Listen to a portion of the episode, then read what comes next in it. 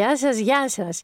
Είμαι η Μίνα Μπυράκου. Είναι το Been There Done That και είναι η Παρασκευή μετά από την ωραιότερη Τετάρτη της χρονιάς, ε, της ε, δεκαετίας μπορώ να σας πω. Μια καταπληκτική Τετάρτη ε, και με αφορμή και έναν ε, θάνατο ενός καλλιτέχνη θα αφιερώσουμε λίγο σε εκείνη την Τετάρτη το εξής τραγουδάκι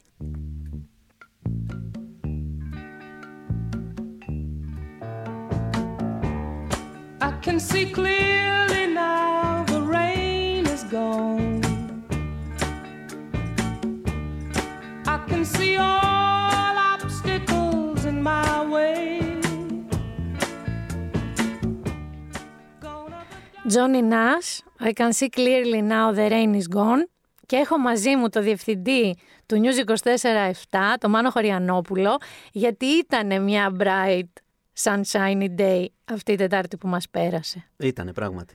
Γιατί η Χρυσή Αυγή επισήμως εγκληματική οργάνωση. Ναι, ήταν αυτό που γνωρίζαμε όλοι. Οι περισσότεροι, για να είμαι έτσι ακριβής. Μια συντριπτική πλειοψηφία όμως τώρα πια. Η συντριπτική πλειοψηφία ε, το επικύρωσε και το δικαστήριο και είναι πολύ σημαντική η απόφαση όχι μόνο για την Ελλάδα, αλλά και για την Ευρώπη. Μα Δηλαδή- είδα Guardian. Ακριβώς, αυτό, αυτό ήθελα να πω. Ότι ο Guardian ε, έκανε λόγο για την ε, σημαντικότερη δίκη ναζί μετά την Ιρεμβέργη. Νομίζω αυτό τα λέει όλα. ίσως είναι η πρώτη φορά που αν κοιτάγαμε, που κοιτάξαμε την Τετάρτη όλα τα διεθνή μέσα από Washington Post, από New York Times, από Guardian, από Al Jazeera, από τουρκικά μέσα, από παντού, που μιλούσαν για μια τεράστια σημασίας δικαστική και έχει σημασία ότι είναι δικαστική απόφαση στην Ελλάδα. Ναι, διότι δημιουργεί προηγούμενο για Δεν την μου λες αντιμετώπιση κάτι. και σε άλλες χώρες. Ακριβώς. Του φαινομένου. Του φαινομένου του alt-right, το οποίο είναι τεράστιο και ειδικά στην Ευρώπη, παιδιά, στην κεντρική, κεντροβόρεια Ευρώπη, γίνεται χαμός με την ακροδεξιά, έτσι. Και ειδικά Αυστρίες, εκεί και αν έχουν actual νεοναζιστικά κινήματα. Ε, δεν μου λες κάτι. Γιατί άκουγα τη μεγάλη σημασία το ότι χρησιμοποιήθηκαν οι νόμοι του ελληνικού, ας πούμε, συντάγματος για να οριστεί η Χρυσή Αυγή ως εγκληματική οργάνωση και ότι αυτό ήταν κάπως και μια νίκη της Προέδρου του δικαστηρίου περισσότερο. Ήταν και της Προέδρου, γιατί καλό είναι να θυμίσουμε ότι η Πρόεδρος στην απόφαση δεν έλαβε ε, υπόψη το δικαστήριο την εισαγγελέα. Η οποία έχει ζητήσει να θωθούν. Ναι, και έτσι να το πούμε, είχε, ίσως είχε μείνει στους τύπους εντελώς. Ενώ ο νόμος, όπως λένε όλοι, είναι θέμα μετάφρασης και χρήσης του νόμου. Συγγνώμη, και- σωστά. Ναι, και είναι όχι μόνο η πρόεδρος, αλλά και όταν ξεκίνησε η υπόθεση και οι δικαστικοί που είχαν χειριστεί το ξεκίνημα της υπόθεσης, ε, ουσιαστικά το πώς ετοίμασαν τη διαδικασία τότε, είδαμε κάποια αποτελέσματα σήμερα. Επέτρεψαν στην πρόεδρο να μπορεί να ερμηνεύσει και να πάρει αυτή την απόφαση την ε, ιστορική. Εδώ σε αυτό το σημείο θέλω να πω, επειδή σωστά αναφέρθηκες ε, στο νόμο, ε, όταν έχεις να κάνεις με μια νεοναζιστική συμμορία και ιστορικά να το δεις, ε, η τυπολατρεία δεν βοηθάει. Η δημοκρατία έπρεπε να απαντήσει. Ε, και επειδή είδα πάρα πολλούς ε, να μιλάνε για τους νόμους, κάποιοι να λένε ότι, χθες άκουσα το πάρα πολύ αστείο, ότι μαζεύεται λέει κόσμος έξω από το δικαστήριο και δεν είναι, αυτό δεν είναι σωστό. Ξέρω που το διότι άκουσες. Δεν είναι, δεν είναι σωστό λέει αυτό. Άρης. Ο Άρης, ναι. Ο Άρης. Δεν είναι λέει σωστό αυτό, γιατί δεν μπορεί να πιέζει ο κόσμος στο δικαστήριο. Αυτός που το λέει αυτή την ώρα, να πούμε, να πούμε στον κόσμο ότι χθες ανακοινώθηκε η απόφαση. Δεν πήγε η δικαστής ε, χθες, η Να το πρόεδρος. σκεφτεί. Ναι, ναι, δεν το σκεφτόταν και λέει πριν να, να δω τη σημειώση, να βάλω Αχ, μια τελευταία. Με, με πιέζουν απ' έξω, ας Ναι, την αλλάξω Ναι, την αυτό, απόφαση. να αλλάξω και δύο λέξεις. Δηλαδή, να το λέμε αυτό. Χθες ανακοινώθηκε η απόφαση. Είναι μια διαδικασία 5,5 ετών. Οπότε όποιος... Είχε χρόνο. Ναι.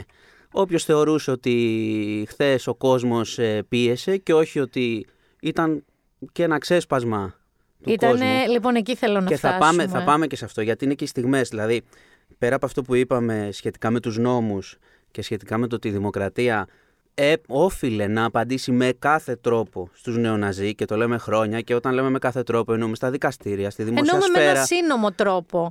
Σύνομο, ναι, αλλά στα δικαστήρια, στη δημοσία σφαίρα, στους Αυτό δρόμους, λέω, στις ναι, ναι, ναι, γειτονιές, παντού. στην εργασία. Οπότε αυτοί που θέλουν τώρα να δουν λίγο τους τύπους και αν τηρήθηκε αυτό και αν πρέπει ο αρχηγός της εγκληματικής οργάνωσης να σεβαστούμε, να μην πούμε σήμερα κάτι γι' αυτό, να δούμε τα ελαφρυντικά του, τα ελαφρυντικά τους, του Κασιδιάρη τα ελαφρυντικά του, Γερμανία με την σε κιθάρα. παρακαλώ, πες μου ποιος από όλους ήταν αυτός ο οποίος χρησιμοποίησε ένα ελαφρυντικό ότι έχει παντρευτεί δύο φορές την ίδια γυναίκα; Ε, νομίζω ήταν ο Μίχος, ο Ο οποίος οποίος έχει... τι ήθελε να αποδείξει, ότι ας πούμε είναι ξέρω. τύπου, τύπου αισθηματία, Εσύ θα μου πεις. Ναι, ότι ότι- είναι χαζό. Έχει- Για ποιο λόγο λες αυτό σαν έχει- επιχείρημα; Δεν ξέρω, έχει ευαισθησίες και ξαναγύρισε. ξέρω. δεν ξέρω. Πρέπει να πούμε ότι ξαναγύρισε και να αναγνωριστεί ένα ελαφρυντικό. Όχι, τι, δηλαδή και εμένα, ας πούμε, τύπου μου αρέσει το ρεβίθια. Άμα κάποτε δικαστό μπορώ να Άμα το τα αναφέρω. ξαναφάς. μπορώ να το αναφέρω σαν ελαφρυντικό. Άμα ξαναφάς μπορεί, θα λένε αυτή τρώει συνέχεια ρεβίθια, άρα έχει μια σταθερότητα, δεν ξέρω. Πες μου κάτι τώρα. Αυτή ήταν η, πρω- η πρώτη απόφαση του δικαστηρίου. Ναι. Ωραία. Περιμένουμε ωστόσο τις ποινές πρώτον. Έγινε, καταρχάς περιμένουμε το πολύ σημαντικό παράγοντα των ελαφρυντικών. Ε, και Α, Παιδιά, συγγνώμη, αλλά αν όλοι ε, χρησιμοποιούν ελαφρυντικά σαν το ότι παντρεύτηκα δύο φορές τη γυναίκα μου, ε, κάψτε Όχι, το. ε, είδα κι άλλα. Ότι ο Ρουπακιάς λέει είναι κλεισμένος μέσα στο σπίτι του. Θα έπρεπε να είναι κλεισμένος μέσα στη φυλακή. Σε πολύ βαθιά στη φυλακή Ναι. έπρεπε να είναι. Είναι, λέει, σε 50 τετραγωνικά. Ο Ω. άλλο είναι παρεξηγημένος. Ο Κασιδιάρης είναι παρεξηγημένος. Τον θυμάστε όλοι. Ότι είναι- Είχαν 5,5 χρόνια. Αυτά είναι τα καλύτερα ελαφρυντικά που μπορείς να σκεφτούν. Ναι, αυτό είναι ένα ζήτημα. Αυτά δηλαδή να το είναι. σκεφτούν. δηλαδή, οκ, okay, ένοχος λόγω βλακείας, Ε, κύριε δεν το Πρόεδρε. περίμεναν, δεν Δεν το το περίμεναν. περίμεναν. Πες ένα από τα ζήνευα. Αυτό είναι. Όπως και πες πολλοί μου. άλλοι. Πολλοί συμπολίτες μας. Ναι, ναι, ναι. Για πες μου λοιπόν, οπότε Λοιπόν, περιμένουν έγινε, τα έχει, έχει ελαφρυντικά. ξεκινήσει από τη στιγμή της ανακοίνωσης της, ανακοίνωσης της απόφασης οι συνήγοροι υπεράσπισης έκαναν ανάγνωση των ε, ελαφρυντικών που προτείνουν. Αυτό τελείωσε χθες. Το επόμενο βήμα είναι ότι η εισαγγελέας θα τοποθετείται σα- στα ελαφρυντικά. Οκ. Η ίδια εισαγγελέας είναι αυτή. Ναι, η ίδια. Τέλεια. Καλά θα πάει αυτό. Ναι. και μετά αυτοί είχ- είχαν το δικαίωμα δευτερολογίας. Αφού γίνει αυτό, έχουμε την πρόεδρο να αποφασίζει τις ποινές και μετά Ενστάσεις. δεν είναι, είναι η ανασταλτικότητα.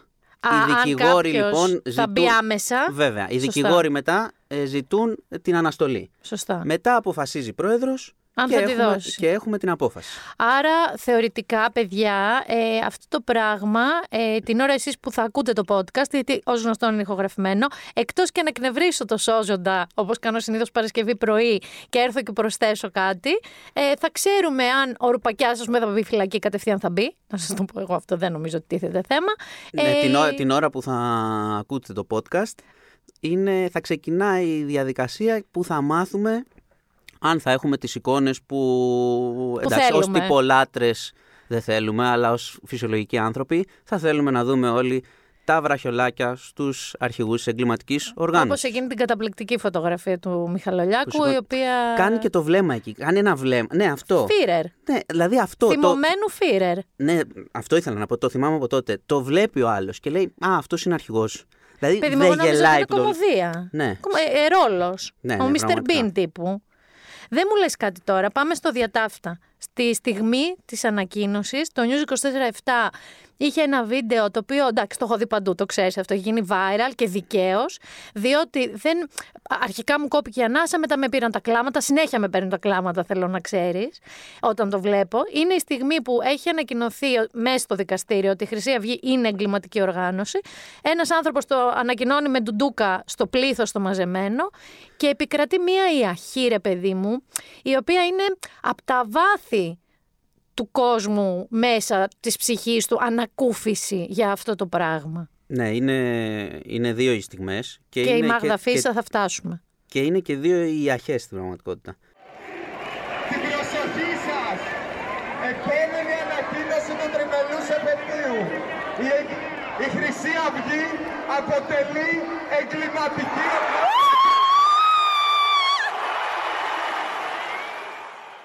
Η μία είναι αυτή που περιέγραψες. Δηλαδή, ο Μάνος Φραγκιουδάκης βρέθηκε στη σωστή στιγμή, στο σωστό, Στη σωστή ταράτσα. στο σω- στη σωστή ταράτσα και είχαμε και την τύχη να λειτουργήσει το ίντερνετ εκείνη την ώρα, διότι γινόταν χαμός στο δικαστήριο. Δεν μπορούσες, ούτε το λέγανε όλοι οι δημοσιογράφοι, δεν μπορούσαν να στείλουν καν τις πληροφορίες που έπρεπε, ας πούμε, στα κανάλια, στα site κτλ. Αλλά λειτουργήσε και έπιασε μια στιγμή το News 24-7 που θεωρώ ότι είναι, θα τη βλέπουμε για δεκαετίες Συμφωνώ. ότι όταν θα ξεκινάει ένα ρεπορτάζ του μέλλοντος για την ημέρα αυτή Θα ξεκινάει με θα αυτό. ξεκινάει με αυτό. Και αυτό είναι, είναι σπουδαίο και συγκινητικό. Ε, δεν είναι βέβαια τόσο συγκινητικό όσο η μάνα που βγαίνει έξω από το δικαστήριο. Πριν φτάσουμε στη Μάγδα Φίσα, που η μάνα όλων μας δικαίως τα λέτε όλα αυτά, είναι εντάξει. Ρε παιδί μου, αυτό που λέμε η μάνα σύμβολο είναι αυτή η γυναίκα, θα φτάσουμε εκεί. Γίνεται η αρχή. Υπάρχει το βίντεο του News 24-7. Και Ναι. ξέρω, 10 δευτερόλεπτα μέτρησα μετά. Ακούγεται η κοπέλα που φωνάζει έσκασε άβρα. Ναι, δηλαδή ναι, ναι. ότι η αστυνομία άνοιξε την άβρα, Είδα, πέσανε. εί- είδα, είδα χθες.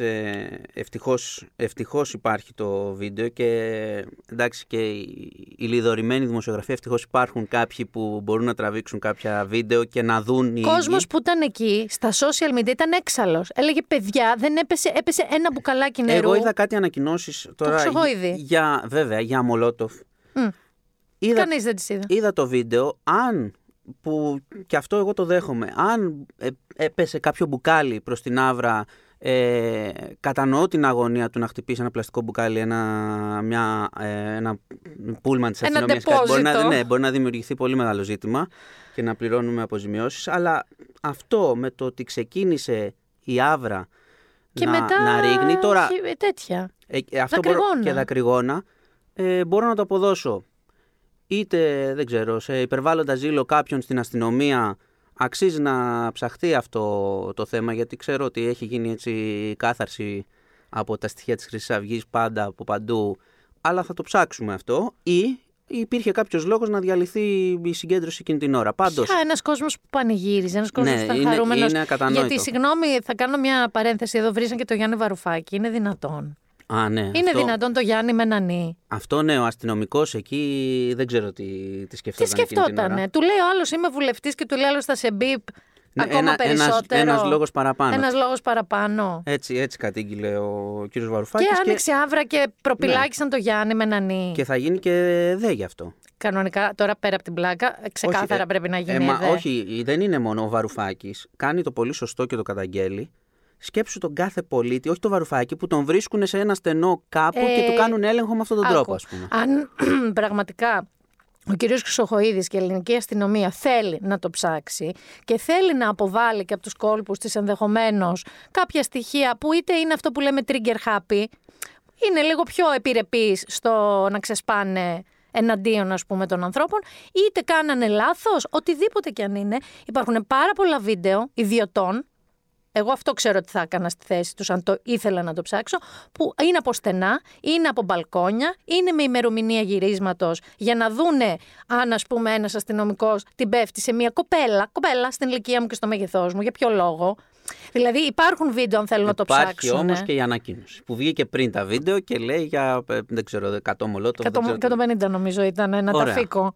Εφόσον υπάρχει η ανακοίνωση, μην έχεις ε, ελπίδες. Γενικά, ας μην αφήνουμε την αλήθεια να μπει μέσα στη μέση ενός ε, ωραίου αφηγήματος. Εγώ αυτό βλέπω σε αυτήν την ιστορία. Πάντως να πούμε ότι είναι σημαντικό για το πώς, ε, για την νοοτροπία, αλλά είναι ασήμαντο χθες. Είναι, γιατί πάμε στο πολύ πιο σημαντικό που είναι η Μάγδα Φίσα.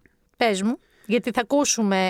Βασικά, όχι, θα- μη μου πεις, θέλω να ακούσουμε λίγο την ιαχή της. Ναι.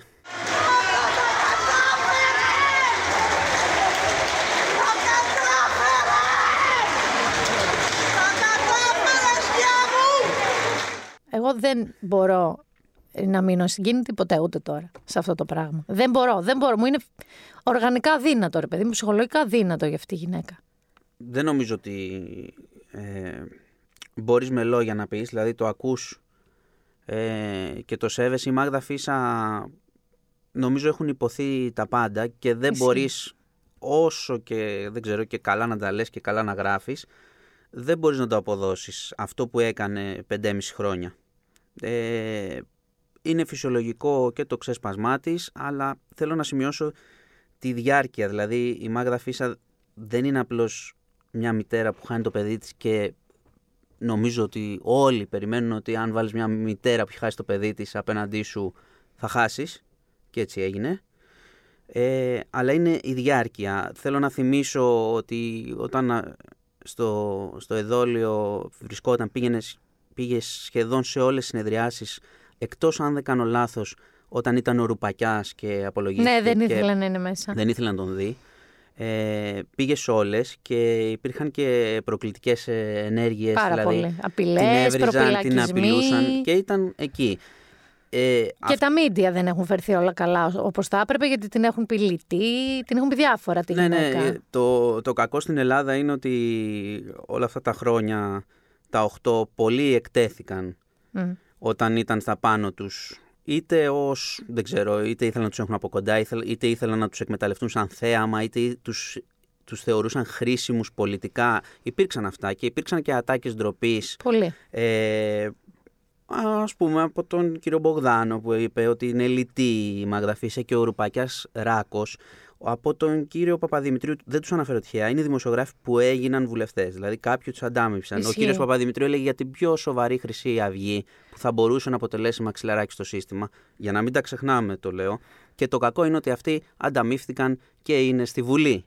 Ε, αλλά μην μείνουμε σε αυτό, γιατί αυτή είναι η ασχήμια, θα τη θυμόμαστε, αλλά πρέπει να μείνουμε λίγο στην, ε, στην ομορφιά της υπόθεσης, που είναι η Μάγδα Φίσα και η οικογένειά της, Και η οικογένειά της και ο πατέρας του. και ο πατέρας του, Λου- του Παύλου Λου- και Φίσα και ο πατέρας του Λουκμάν του φυσικά. Λουκμάν και η μητέρα σκεφτείτε, του. σκεφτείτε την οικογένεια ε, του Λουκμάν σε μια ξένη χώρα, δολοφονείται το παιδί, σε μια χώρα που δεν είναι τώρα που έχει διαλυθεί η Χρυσή Αυγή, αλλά όλα αυτά τα χρόνια που ήταν πανίσχυρη και είχε και όλη αυτή την Η, υποστήριξη. η, η Μάγδα τους κράτησε. Βέβαια. Όπως ε, είναι συγκλονιστικές και στιγμές που η Μάγδα Φίσα πήγε και στήριξε και τη μητέρα της στο παλούδι, έτσι. Βέβαια. Δηλαδή δεν, Και- δεν τη λέμε σύμβολο τυχαία. Όχι, όχι. Είναι ολόκληρη η δράση της, η οποία είναι πολυσχηδής και είναι για πολλά χρόνια. Και έχει αξία ε, να μιλήσουμε και για τους δικηγόρους. Υπάρχουν και δημοσιογράφοι που το έψαχναν. Υπάρχουν και νέα παιδιά και υπάρχουν, και εδώ είναι και ένα άλλο παράδειγμα, ε, που θέλω να αναφέρω το όνομά της, ε, η Δήμητρα Ιζόρζου. Ε, μια κοπέλα που βλέπει ένα βράδυ να δολοφονείται κάποιος. Κάθεται σε ένα Χωρίς πακάκι να με μια ξέρει. φίλη της Κάθεται έτσι και, τα λένε. Και το βλέπει. Και έχει τους δικούς της προφανώς και θα το έκαναν όλοι έτσι για το παιδί τους. Τι θα έλεγες, μην μπλέξεις. Μην μπλέξεις. Μην πας. Η μαμά της, όταν την πήρε τηλέφωνο η κοπέλα αυτή και της είπε ότι μαμά είμαι στο περιπολικό γιατί πάω. και πάω να καταθέσω, της είπε κατέβα όπως είσαι, πάρε ένα ταξί και γύρνα σπίτι. Γιατί όταν κατάλαβε η κάθε μάνα που έμπλεκε το παιδί Ναι, ναι, της, είναι φυσιολογικό. της είπε «Ε, φύγε, φύγε, Και προστατεύσου. τι κάνει εκείνη την ώρα το παιδί, λέει αν ήταν ο αδερφός μου. Δηλαδή, όταν ένας άνθρωπος, εμείς δεν την ξέραμε και δεν την ξέρουμε κιόλας την κοπέλα, ξέρουμε μόνο τη, τη δράση της και το παράδειγμά της. Όταν ε, μια κοπέλα, εκεί που οι, το, οι 99 βλέπουν ένα ξένο κάτω, αυτή βλέπει έναν αδερφό, από εκεί καταλαβαίνεις ότι τέτοια παραδείγματα και τέτοιοι άνθρωποι Γενναιότητα. αλλάζουν την ιστορία. Ακριβώς. Δηλαδή, η Χρυσή Αυγή, οκ, μπορεί τώρα βλέπω και κάτι ε, ωραίους τσακωμούς από χθες πολιτικούς, διότι προφανώς αυτό ξέρουν να κάνουν, από κάθε, από κάθε υπόθεση να ψάχνουν ε, πόσους πόντους θα πάρουν ε, Σωστά. στις επόμενες εκλογές, αλλά εγώ βλέπω κάποιους ανθρώπους που όταν, η Χρυσή, το ξαναλέω, όταν η Χρυσή Αυγή ήταν ισχυρή παντού και στα social media και, Και στο επιρμένη δρόμο και απειλητική. και απειλές και χρηματοδότηση είχε κτλ. Αυτοί βγήκαν στο δρόμο. Εγώ το λέω αυτό γιατί και εγώ έγραφα, αλλά εγώ έγραφα. Να ξέρουμε λίγο τα, τα Ναι, ναι, όρια ναι. του τι κάνεις. Δεν είχε να αντιμετωπίσεις πιθανά τάγματα. Ναι, σημαντικό είναι και το να γράφεις και το, οι έξυπνες ατάκες, αλλά όλα αυτά τα χρόνια υπήρχαν άνθρωποι που ήταν στο δρόμο απέναντί τους. Θέλω να πούμε λίγο και για το, μία μνήα, γιατί θα σε χαιρετήσω σε λίγο, του Golden Dawn Watch, Βέβαια.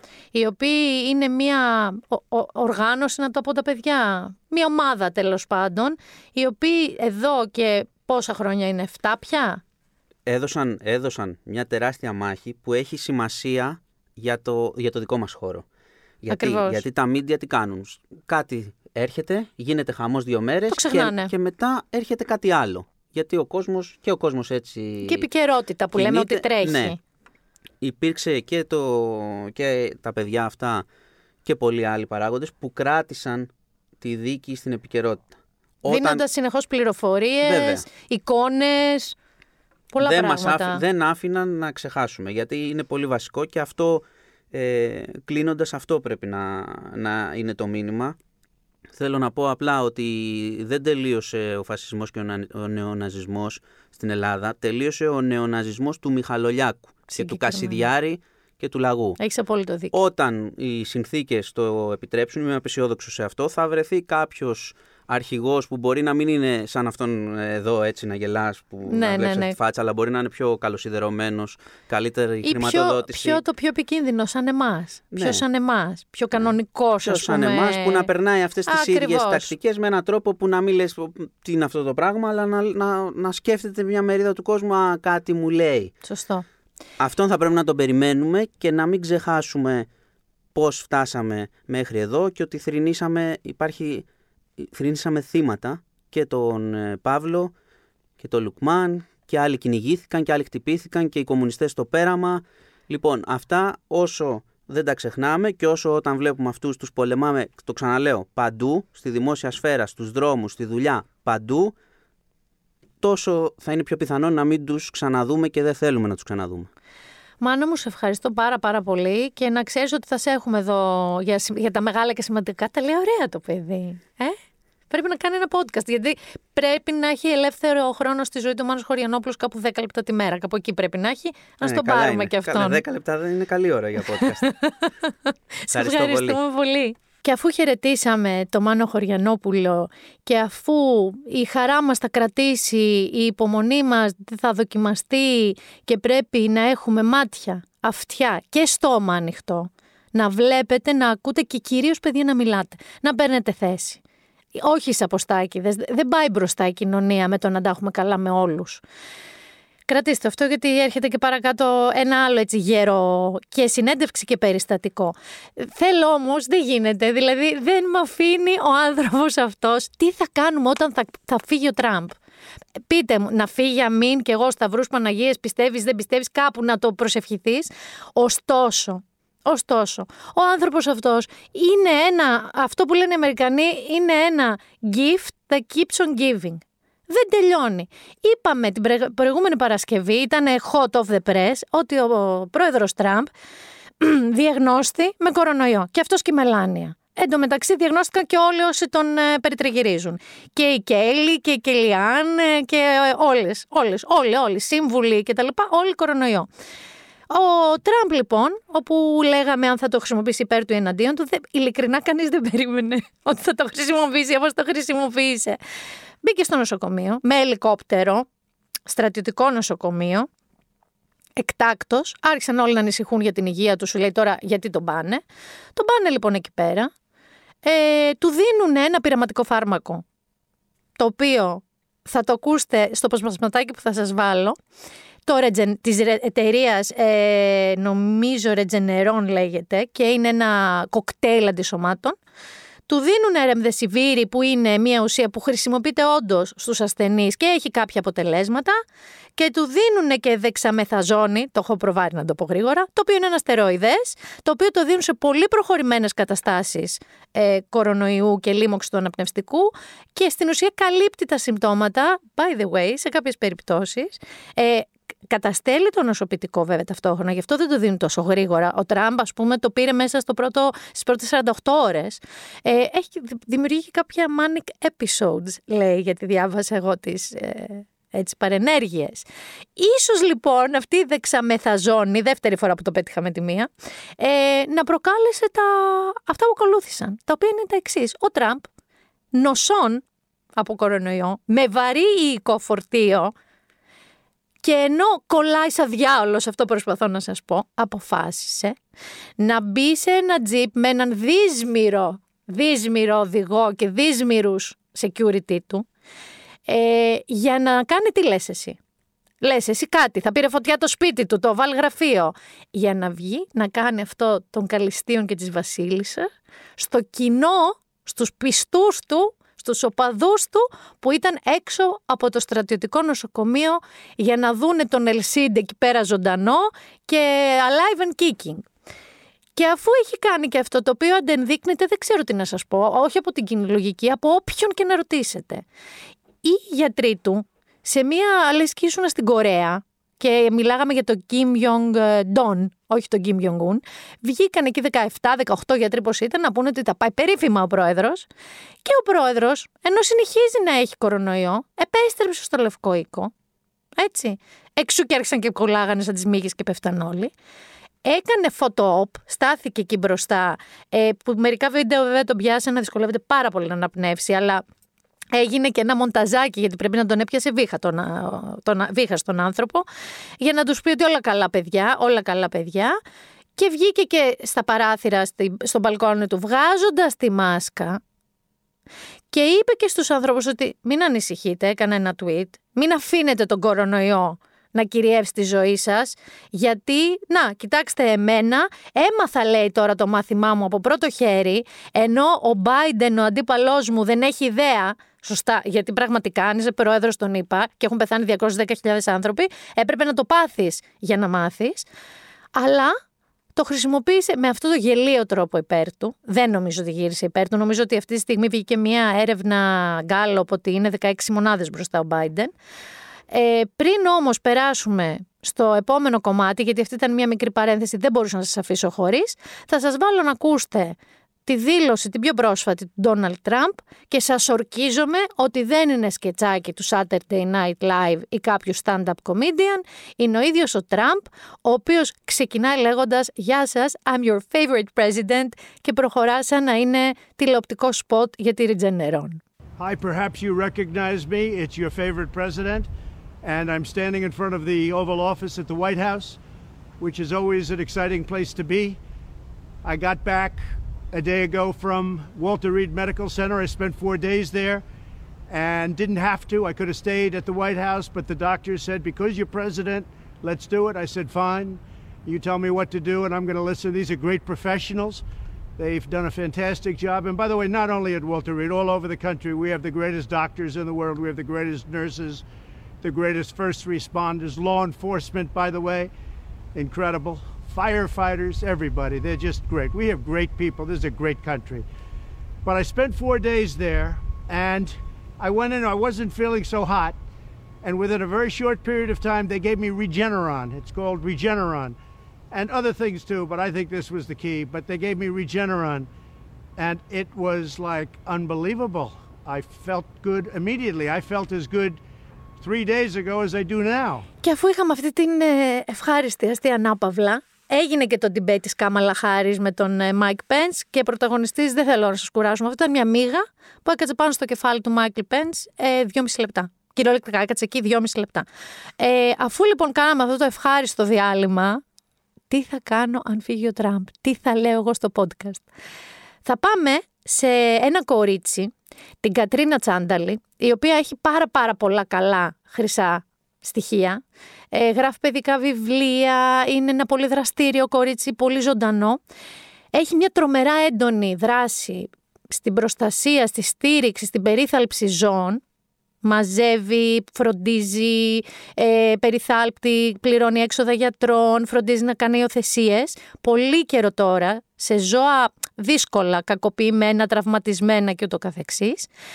Και μόλις έφτιαξε επισήμως shelter, δηλαδή καταφύγιο τέτοιων ζώων, το My Little Shelter. Την έφερα να μιλήσουμε κυρίως γι' αυτό, ε, να μας πει για όλη αυτή τη δράση, για όλες τις κακοποίησεις ζώων, γιατί δυστυχώς, αλλά θα περιμένω να τα πούμε και μαζί της, είχαμε ένα φρικτό, φρικτό περιστατικό. Γεια σου Κατρίνα. Καλημέρα Μίνα μου. Σε ευχαριστώ πάρα πολύ που μου είπες να έρθω να κάνουμε αυτή την ωραία κουβέντα. Ήθελα πάρα πάρα πολύ καιρό. Μετά, ενώ για όλη σου τη δράση, για τα ζώα, ε, την πολύ ενεργή δράση, δηλαδή όχι τις καρδούλες στο Instagram και, ο, και βοηθήστε και share, ε, έλεγα πριν ότι έχεις τρομερά ενεργή δράση. Ε, μέχρι να κανονίσω να έρθεις, εντωμεταξύ πρόλαβες να κάνεις το My Shelter Έγινε και αυτό, έγινε και αυτή η αρχή, να είναι λίγο πιο οργανωμένα τα πράγματα. και προλάβαμε, δυστυχώς με πρόλαβαν τα γεγονότα, γιατί ενώ ήθελα απλά να πούμε για το My Shelter και όλη αυτή τη δράση, πριν από αυτό θέλω να πούμε γιατί προέκυψε όλη αυτή η ιστορία στην Κρήτη. Με αυτόν τον, ε, ειλικρινά να σας πω ότι έχω παλέψει πολύ με τον εαυτό μου, έχω βρήσει αρκετά δύο μέρες, οπότε δεν θα χρειαστεί ο Σόζο να βάλει μπιπ. Ε, θα είμαι πολύ ψύχρεμη. Αυτός ο άνθρωπος τέλος πάντων, ας το πούμε έτσι, ε, αποφάσισε να κρεμάσει το σκύλο του που τον ενοχλούσε ε, από έναν τοίχο και να του κόψει τους όρχες. Και να σας πω όλο το, το, το ιστορικό. Ένας Γερμανός τουρίστας, ο οποίος ήταν εκεί μέλος μιας φιλοζωικής, ε, στις 3 τα ξημερώματα έγινε αυτό βέβαια, γιατί όλες οι γενναίες πράξεις γίνονται κάπως έτσι. Μες στη μαύρη νύχτα. Αυτό διάβασα, ότι έγινε μες στη νύχτα. Αλήθεια, γιατί οι φωτογραφίες που είδαμε... Έτσι, ε, και εγώ αυτή την απορία είχα, αλλά διάβασα ότι έγινε μέσα στη νύχτα. Μπορεί οι φωτογραφίες να είναι με, δεν ξέρω, με flash. Δεν έχω καταλάβει κι εγώ. Αλλά μπορεί να έγινε και μέρα, μπορεί να έγινε και νύχτα, δεν έχει σημασία τι έγινε. Ήταν μια θρασιτηλή πράξη. Κανείς δεν άκουσε από τους γείτονες τίποτα, εκτός από αυτό το Γερμανό, ο οποίος πήγε, τον ανάγκασε να κόψει το σκηνή που είχε κρεμάσει το σκυλί. Το σκυλί μοραγούσε τραγικά.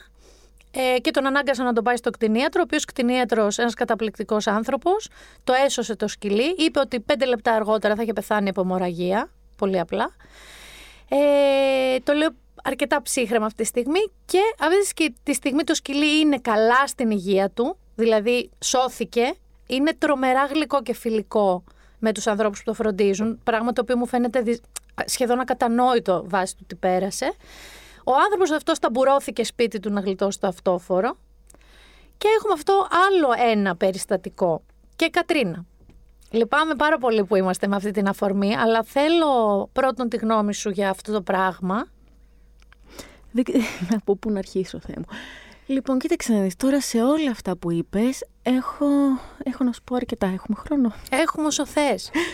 Τέλεια. Καταρχάς θέλω να μου πεις, αφήνω αυτό το γεγονός λίγο στην άκρη, γιατί από εκεί θέλω να ξεκινήσω και θέλω να θυμίσω στον κόσμο την ιστορία της Μανού, Ναι.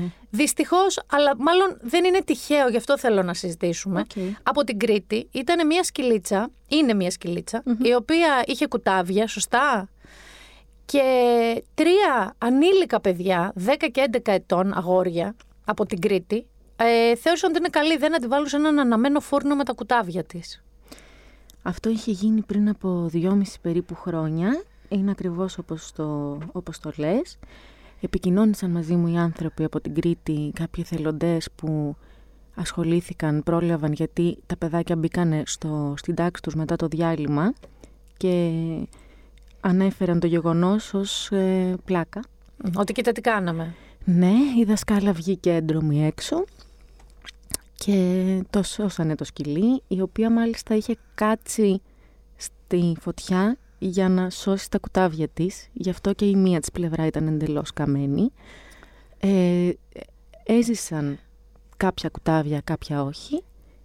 Ήρθανε, ήρθε η μαμά σε μένα, αφού και τη μαμά την πήρε ένας κτηνίατρος στο κτηνιατρίο του, αφιλοκερδός, της, έκανε, της έδωσε τις πρώτες βοήθειες, όπως και στο χθεσινό περιστατικό. Υπάρχουν άνθρωποι οι οποίοι νοιάζονται και ασχολούνται και στην Κρήτη, παρότι τα περιστατικά είναι πάρα πολλά, πάρα πολύ συχνά και πολλές φορές μας, μας ακούγονται ε, τρομακτικά. Είναι τέτοια η βία που είναι... Ρε εσύ, Κατρίνα, εγώ η αλήθεια είναι ότι στην αρχή, ε, μ, όταν πρωτοδιάβασα για το συγκεκριμένο περιστατικό με το σκύλο τώρα στα Κουνουπιδιανά, νομίζω είναι Ναι. σε αυτό το χωριό, ε, δεν μπορούσα να διαβάσω ό- ό- όλο αυτό, όλο το κείμενο, γιατί ε, ε, αρρώστηνα τόσο πολύ μέσα μου, οργιζόμουν και με έπιανε τέ- τέτοιο πράγμα που σταματούσα την ανάγνωση, άφηνα να περάσει λίγη ώρα και το ξανά πιανα, μέχρι να καταλήξω ακριβώς στην ιστορία τι έγινε. Ε, λογικό να έχεις αυτά τα Το ίδιο συναισθήματα. λοιπόν είχα πάθει για τη μανου Η Μανού λοιπόν κατέληξε στην Κατρίνα.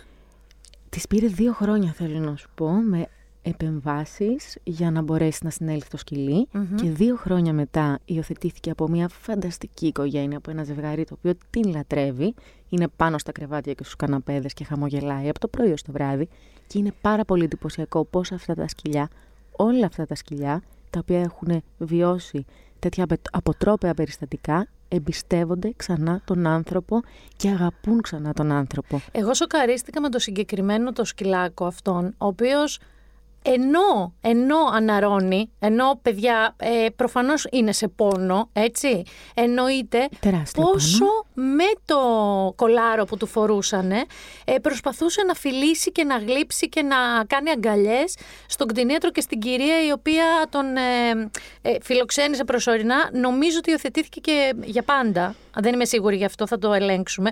Θέλω λοιπόν να σε ρωτήσω. Αν α, η Κρήτη για κάποιο λόγο ε, έχουμε πολλά τέτοια περιστατικά, Ε, δεύτερον, αν γενικά στην ελληνική επαρχία παρατηρούνται τέτοια περιστατικά, γιατί έχω την αίσθηση ότι είναι πολύ πιο έντονα στην επαρχία από ότι είναι στις πόλεις ή έστω αυτά μαθαίνουμε, δεν ξέρω, αυτό θέλω να μου εξηγήσεις λίγο, το συσχετισμό επαρχίας, παιδείας ε, και το σοκ είναι οι νέοι άνθρωποι. Δηλαδή τα παιδιά, ας πούμε, που μου για τη Μανού, δεν μπορώ να καταλάβω ένα παιδάκι 10 ετών να δει ένα σκυλάκι αντί η φυσική του ροπή να είναι να σκύψει, να το χαϊδέψει, να το αγκαλιάσει, το κουταβάκι, τη μαμά του. Ένα φιλικό σκυλί, by the way. Ένα Πολύ. πάρα πολύ φιλικό σκυλί. Ή αυτό που σκέφτηκε ήταν να το βάλεις σε ένα φούρνο να πεθάνει φρικτά. Το οποίο βέβαια να ξέρεις όταν ήρθε σε εμάς τον πρώτο χρόνο όταν έβλεπε άντρα στα ε, 20 μέτρα έβαζε την, ουρά, την ουρά κάτω από τα σκέλια και έφευγε από το φόβο και από το τραύμα. Ωστόσο το έχει ξεπεράσει πια μετά από όλη αυτή την προσπάθεια και την αγάπη που έχει Επειδή πάρει. το έχεις ψάξει πάρα πολύ. Και θέλω να μου πεις και για ένα συνέδριο που έγινε πριν ε, λίγο καιρό. Αλλά επειδή το έχεις ψάξει, ε, υπάρχει κάποιος συσχετισμός Κρήτης ή επαρχίας γενικά Κοίταξε με να την δεις. κακοποίηση ζώων; Η αλήθεια είναι ότι αυτά τα περιστατικά δυστυχώς συμβαίνουν παντού. Το γεγονός είναι ότι στην Κρήτη γίνονται λίγο πιο συχνά. Ίσως πιο συχνά α- από ότι επιτρέπεται σε ένα μέρος με αυτό τον πληθυσμό και τόσα πολλά περιστατικά. Είναι, είναι σχεδόν παράλογο. Εγώ έχω διαβάσει και συγκεκριμένα για την Κρήτη και πάρα πολλές περιπτώσεις που τα σέρνουν πίσω από τα αυτοκίνητα. Κοίταξε, να δεις, άμα το ξεκινήσουμε τώρα αυτό θα είναι thriller η Όχι, συζήτησή δεν θέλω μας, να είναι γιατί thriller, θέλω να πραγματικά είναι, είναι εκπαιδευτική περισσότερο. Ναι, είναι ε, πέρα από, κα- πέρα από κάθε φαντασία αυτά που συμβαίνουν στα, στα ζώα. Ε, Πώς εξηγείται αυτό, Γιατί Αρχικά ένας θέλω να άνθρωπος σου το πω κάνει; ότι διάβασα σε μία έρευνα ότι η Κρήτη είναι τρίτη σε περιστατικά ενδοοικογενειακής βίας στην Ευρώπη. Όχι Κρήτη, Ελλάδα, όχι Ελλάδα. η Κρήτη συγκεκριμένα. Και αυτό έχει άμεσα, έχει να κάνει πολύ άμεσα με αυτό το οποίο, για το οποίο συζητάμε. Είναι άσκηση, δηλαδή ένας, αν- ένα, ένας άνθρωπος, 80 κιλά, 75 κιλά, ότι εμ, πιάνει ένα ζώο 10, 15, 5 κιλά, 20 κιλά και βγάζει πάνω του ε, κάποιες τέτοιες αρρωστημένες ε, ιδέες στη σύλληψη και στην πράξη. Ναι, Ε, τι σημαίνει για τη γενική Όπου του το- ψυχοσύνθεση; Όπου τον παίρνει και όπου μπορεί ο καθένας. Έτσι. Δηλαδή, γι' αυτό και βλέπεις ότι αυτοί οι άνθρωποι με το αμέσως επόμενο βήμα είναι να βγάλουν οποιοδήποτε είδος βίας σε παιδιά, σε γυναίκες, σε άντρες οι οποίοι είναι μικρότεροι σε Σωματικά. μέγεθος ακριβώς από αυτούς. Το, το βλέπεις και δεν ξέρω αν είναι τώρα μόνο οι άντρες, αλλά κυρίως τα περιστατικά δυστυχώς Είναι αντρικά. ναι. Ε, μ, βέβαια για μένα και οι γυναίκες οι οποίες γνωρίζουν και δεν μιλάνε και συμβαίνει πάρα πολύ αυτό. Είναι το επόμενο που ήθελα να Ε, ρωτήσω. Δεν έχουν λιγότερη ευθύνη. Δηλαδή είναι αυτό το μην μπλέξουμε, μην μιλήσουμε, ας το καλύτερα τώρα, είναι τραμπούκος, μην φοβόμαστε. Μην μπλέξουμε ή δεν είναι, είναι το, δεν είναι η οικογένειά του το σπίτι του, μην μιλήσουμε. Αυτό είναι μια γενικ- παγκόσμια ιδέα, αλλά στην Ελλάδα που έχουμε το τι θα πει ο γείτονας πολύ ψηλά ε, στο πώς αγόμαστε και φερόμαστε καθημερινά. Το άστο, άστο, μην ανακατευτείς, μην καλέσεις την αστυνομία ενώ ο άλλος έχει το σκυλί του δεμένο στην αυλή και το δέρνει κάθε μέρα για να μην μπλέξουμε. Είναι πολύ συνηθισμένο, έτσι. Μα εδώ δεν πρέπει να βάλουμε μια ανωτελεία και να τονίσουμε ότι ο άνθρωπος ο οποίος αντέδρασε ήταν Γερμανός τουρίστας. Δηλαδή, άκουγαν τα ουρλιαχτά του σκύλου Οι γείτονες. γείτονες, κα- κάποια, οι οποίοι δεν αντέδρασαν. Αυτό έγινε σε μια αυλή ενός σπιτιού. Αυτός ο άνθρωπος έχει τρία παιδάκια από ό,τι διάβασα. Ναι, ναι, ναι. Και η γυναίκα του είναι έγκυο σε δίδυμα. Δηλαδή σε ένα σπίτι με τόσο κόσμο, με παιδιά, βγαίνει ένας πατέρας και κάνει αυτό το πράγμα σε ένα ζώο γιατί που τον ενόχλησε επειδή ήθελε να παίξει την ώρα που δούλευε. Τι σημαίνει αυτό; Δηλαδή όταν τα παιδιά σου κάνουν φασαρία, γιατί τα παιδιά κάνουν φασαρία ναι. και εσύ δουλεύεις, τι κάνεις τα παιδιά σου; Δεν νομίζω ότι απέχει πάρα πολύ το ένα από το άλλο. Έχω διαβάσει και βασικά ισχύει στην Αμερική το FBI έχει διάφορες λίστες με πιθανούς δράστες εγκλημάτων, με πιθανούς εγκληματίες. Ε, ένα, μία από αυτές τις λίστες έχει ανθρώπους οι οποίοι έχουν κατηγορηθεί και καταδικαστεί για κακοποίηση ζώου, γιατί τους θεωρούν ε, σχεδόν με τεράστια πιθανότητα potential ε, δράστες ε, ενδοοικογενειακής βίας, βίας προς πιο αδύναμους, βιαστές τους, ε, δηλαδή είναι μια ολόκληρη λίστα. Αντίστοιχα, Κοίταξε, θα σε προλάβω και θα σου πω ότι από έρευνες και από φακέλους της αστυνομίας, κυρίως της Αμερικής, που έχουν μελετήσει τέτοια case studies, ένα τεράστιο, τεράστιο ποσοστό serial killers ξεκίνησαν σε παιδική ηλικία βασανίζοντας ζώα. Ναι, είναι το περίφημο τρίπτυχο. Αν έχετε δει, ε, εγώ είμαι φαν τεράστιος αυτών των σειρών, των crime σειρών, αλλά χρησιμοποιούν πολύ αληθινά στοιχεία. Ένα τρίπτυχο που θεωρούν, που ψάχνουν για serial killers ή κατά σειροήν ε, εγκληματίες, είναι πρώτα βασανισμό ζώων, έτσι, και έπειτα ε, πυρομανία και μ, αν μέχρι μια μεγάλη ηλικία ε, ε, ουρούν στο κρεβάτι τους τη νύχτα. Αλλά η κακοποίηση των ζώων είναι το πρώτο που ψάχνουν στο ιστορικό ανθρώπων για να ορίσουν το προφίλ τους. Ε, πιστεύεις ότι στην Ελλάδα που έχουμε αυτά τα περιστατικά είναι θέμα παιδείας και γιατί διονύζεται, γιατί θέλω να σου πω ότι όλοι έχουμε συναντήσεις στα χωριά που πάμε διακοπές ή στα παιδικά μας χωριά και τα λοιπά τα οικογενειακά, κάποιους παππούδες και γιαγιάδες οι οποίοι τα ζώα τα θεωρούσαν μόνο χρήσιμα, δηλαδή τα κατσίκια, τις κότες και τα λοιπά, και από εκεί και πέρα τα άλλα τα ζώα, την έννοια του ζώου, το θεωρούν κάτι ανα- σαν αντικείμενο, σαν αναλώσιμο. Σαν πάρε ένα ξεροκόμματο ψωμί και αυτό με κάνει να σε νοιάζομαι κιόλας. Και πολύ σου είναι. Τα μικρά παιδιά όμως που έχουν ίντερνετ, που έχουν μια πρόσβαση εκεί έξω σε μια περαιτέρω ενημέρωση, πώς γίνεται ρε εσύ Κατρίνα; Θέλω να σου πω, είχα συναντήσει κάποια στιγμή μια, μια κοπέλα στην, στην ηλικία μας, δεν ήταν ε, 70. ακριβώς, η οποία μου λέει δεν καταλαβαίνω γιατί το κάνεις όλο αυτό ρε παιδάκι μου για τα σκυλιά και εξοδεύεις τόσο χρόνο, ε, χ- χρήματα, ψυχολογική, ψυχολο- την ψυχολογία σου την ταράζεις για να κάνεις όλο αυτό. Ε, εγώ μου λέει στο χωριό όταν ήμασταν παιδιά, που πάντα είχαμε ζώα στον κήπο και τα αγαπούσαμε, θυμάμαι τον πατέρα μου που όταν γεννούσε η σκύλα μας, για να μην πατήσουν τα αυτοκίνητα, τα κουτάβια και τα δούμε εμείς τα παιδιά και στεναχωρηθούμε, μάζευε τα κουτάβια σε σακούλα και τα πετούσε στο ρέμα. Την πρώτη ώρα που γεννιόντουσαν δεν καταλάβαιναν τίποτα. Αυτό μου είπε και το έβρισκε εντελώς φυσιολογικό. Δεν Ναι, ξέρω αν, δεν, αν ε, αυτό το περιστατικό κάπως ε, σου απαντά στην Κοίτα, ερώτησή κα- σου. επειδή έχω, έχω κάνει πάρα πολλές ασκήσεις ψυχραιμίας πριν μπει μέσα και συζητήσουμε Ναι, αυτά τα θέματα. Δεν το συζητώ. Ε, Μα και εγώ πες πολύ, μου- είμαι πάρα πολύ θυμωμένη, αλλά πολύ ψύχρεμα ταυτόχρονα. Θέλω αυτή τη στιγμή, με αφορμή το χθεσινό περιστατικό, το οποίο έχει μια πολύ σημαντική διαφορά. Υπάρχει αυτό της μάρτυρας, υπάρχει καταγγελία και υπάρχει όνομα δράστη.